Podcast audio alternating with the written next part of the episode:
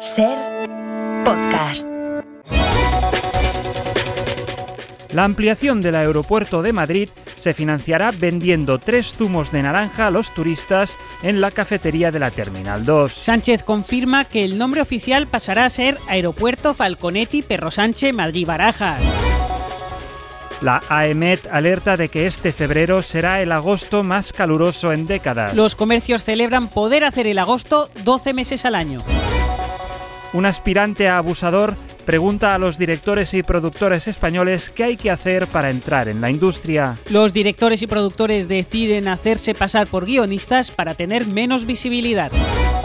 Un joven busca dickensiano en Google y el resultado es tan kafkiano que la situación se vuelve dantesca. Las autoridades rastrearon la búsqueda en un contexto totalmente orwelliano. La derecha no se explica por qué no ha logrado parar la amnistía si lleva meses golpeando un muñeco de Sánchez. Valoran empezar a golpear a dos muñecos a la vez para ver si se notan más los efectos. Así, Ah, a ver, dime tres músicas. Le pregunta un hombre a una mujer que ha dicho que le gusta la música. ¿Y la literatura también te gusta? Pues a ver, dime tres letras. Ha añadido desafiante. Jesucristo un año más cabeza de cartel de la Semana Santa de Sevilla. La Asociación Española de Jesucristos lamenta que el cartel de la Semana Santa de Sevilla ensalce un ideal de belleza inalcanzable.